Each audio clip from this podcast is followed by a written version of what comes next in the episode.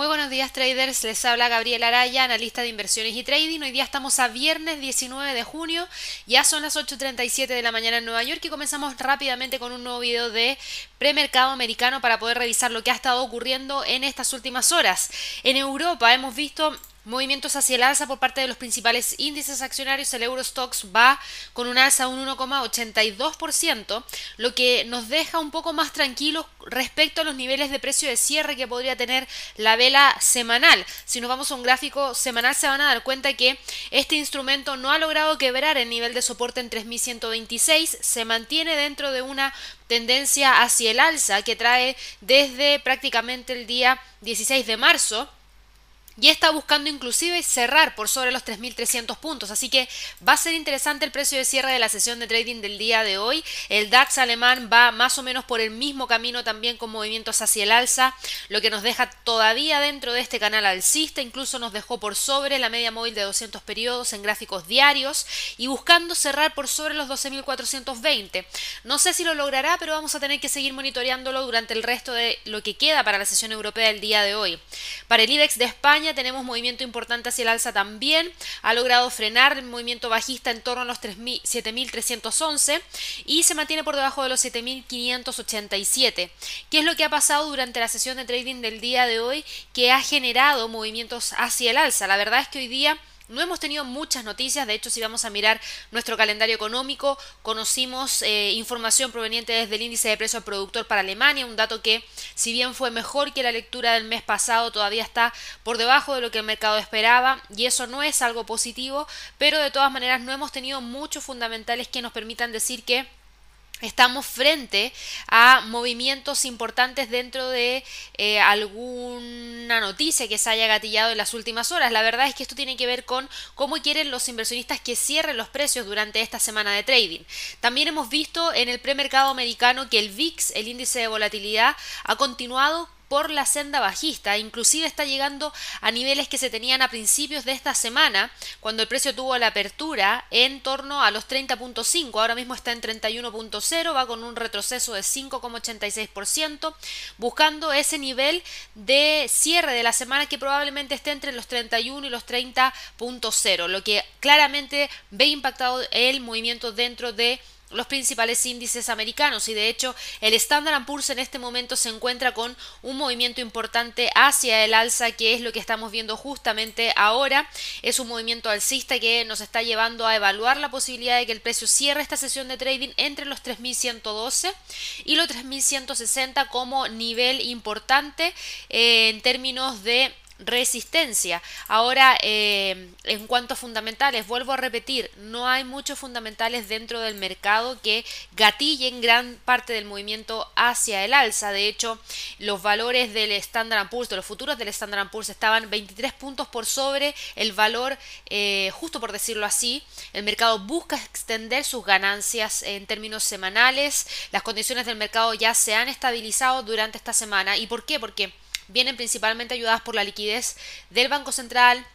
los repuntes de los datos económicos que también han ayudado a los inversionistas a mirar los informes anteriores sobre el aumento de los coronavirus a decir, perdón, del coronavirus a decir que está bien, hay una cantidad de casos importantes que está creciendo en Estados Unidos, pero estemos un poco más tranquilos, ya tenemos un medicamento, ya tenemos a Trump diciendo que no va a cerrar al país nuevamente, por ende no deberíamos tener algún tipo de cambio en términos de la economía y el rendimiento de la economía, así que hay que ver qué es lo que pasa. El presidente de la Reserva Federal de Estados Unidos el día de hoy va a participar en un debate de bajo perfil alrededor de la una de la tarde hora de Nueva York y ahí podríamos tener más información, pero en general Está todo bastante tranquilo y viene de la mano de los datos que hemos conocido durante toda esta semana que han ayudado a que el mercado también retome este movimiento y quede probablemente para el cierre de esta semana entre los 3.160 y 3.137. No se olviden de los anuncios que hizo la Fed esta semana, fueron anuncios súper importantes y también el día de ayer, si bien las solicitudes de desempleo todavía están por sobre el millón, Hemos visto que sigue una pendiente bajista, lo que es súper positivo y eso claramente es lo que el mercado está internalizando. De hecho, si la miramos rápidamente para aquellas personas que se perdieron ese dato el día de ayer, la cifra quedó en 1.508.000 personas un poquito por debajo del millón mil, perdón.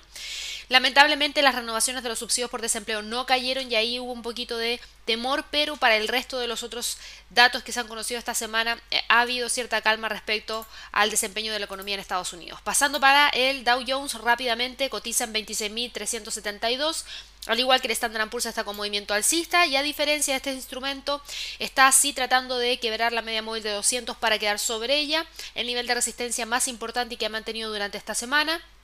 está en 26.516 y lo vamos a seguir monitoreando durante la sesión de trading del día de hoy. Para el Nasdaq, el Nasdaq continúa con el movimiento hacia el alza. Mucho ojo porque tiene un máximo histórico que se alcanzó durante el día 10 de junio en 10.157 y actualmente el precio cotiza en 10.105. Mucha atención porque si logra quebrar esa zona de los 10.100 podríamos estar evaluando un precio de cierre por sobre ese nivel, lo que sería interesante porque desde ahí ya empieza a escalar hacia los próximos niveles de resistencia que ya les había mencionado la semana pasada. Para el euro frente al dólar norteamericano, hoy día el euro logra detener el movimiento bajista justo en el nivel de soporte que habíamos destacado ayer, 1.12, desde ahí rebota. Y al parecer, dado que en términos de calendario económico para el resto de esta sesión de trading del día de hoy solamente tenemos las declaraciones de Jerome Powell, nada más. Si es que no tenemos ningún otro tipo de información, probablemente el precio se estabilice y trate de cerrar entre los 1.12,58 y los 1.12. Para la libra frente al dólar, lamentablemente no llegó la detención del movimiento hacia la baja y ayer quebró la línea de tendencia hacia el alza, así que mucha precaución. En este momento está por sobre el punto pivote semanal, lo que nos sigue entregando un sesgo alcista, pero está justo ahí muy cerquita de los 1.24, así que estén muy atentos a los movimientos durante el resto de la sesión de trading porque este instrumento ingresó a esta zona de congestión. Y si logra quebrar el punto pivote semanal, rápidamente podría ir a buscar sin problema los 1.22,80 y luego en extensión los 1.22. Para el dólar frente al yen, el dólar frente al yen también cerró ayer por debajo de los 107. Hoy día desde ese punto está nuevamente empujándose, perdón, hacia la baja y si miramos un poco lo que ha estado pasando con este instrumento se van a dar cuenta que se ha estado moviendo en estas últimas sesiones de trading entre los 107.400 y los 106.600 que podrían ser los niveles que podría tratar de mantener para el resto de la sesión de trading del día de hoy. Por último, pasando al mercado de materias primas, el petróleo tiene noticias importantes el día de hoy. Mm, se respetó muy bien la zona de congestión que yo había mencionado la semana pasada, cuando todavía no se formaba, y finalmente se confirmó que efectivamente estábamos en una zona de congestión durante el día 15 de junio. Eh, interesante, eso fue el día lunes de, la, de esta semana, y desde ahí rebotó, después se mantuvo entre los 39, 38 y ahora ha continuado con el movimiento alcista y nos lleva justo a la parte superior de nuestra zona de congestión. Mucho ojo que si la rompe, el próximo nivel más importante está cercano a la resistencia 1 semanal y al 61.8% del Fibonacci en torno a los 42, así que mucha atención con esa zona. ¿Por qué el precio está subiendo? El petróleo ha continuado con el movimiento hacia el alza porque los productores y los aliados de la OPEP prometieron cumplir con los recortes de suministro y también porque hay señales de recuperación de la demanda que se ha empezado a conocer, hay entusiasmo en el mercado de que el suministro aún está bajo control y eso es positivo. Eh, lo que hemos conocido es que Irak y Kazajistán se comprometieron el jueves en una reunión del panel de la OPEP y sus aliados a un mayor cumplimiento de los recortes de bombeo y eso significa que las restricciones de la OPEP y sus aliados podrían profundizarse aún más en julio, así que muy interesante lo que se conoció, hay bastante optimismo, vuelvo a repetir, y eso llevó a que el precio hoy día continuara con el movimiento hacia el y la pregunta hoy día es rompe o no los 40 hacia el alza. Dentro de un par de horas más voy a estar actualizando los niveles del precio del petróleo para ver finalmente cómo cierra esta semana de trading, pero se ve interesante, la zona de congestión duró prácticamente toda esta semana y sigue durando si es que vemos el precio actual, así que mucha atención porque los niveles de 36 y 40 fueron bien identificados y se están manteniendo en este momento. Para el oro, el oro sigue dentro de nuestra zona de congestión, pero Presten mucha atención a lo siguiente, hoy día está con un movimiento hacia el alza de un 0,73%, quebró esta línea de tendencia bajista de corto plazo que nosotros teníamos que nos daba un triángulo descendente, lo quebró hacia el alza, quiere decir que está muy, muy, muy presionado hacia el alza y no va a querer dejar de lado los 1720. ¿Y por qué? Porque Estamos con el tema de la segunda ola del coronavirus y ver posibles medidas que puedan tomar algunos países y eso podría gatillar mayor movimiento dentro del precio de este instrumento, así que probablemente para el cierre de hoy día el precio termine cerrando entre los 1740 y los 1720, que podrían ser los niveles más importantes para el cierre de esta semana de trading, lo vamos a dejar marcado ahí.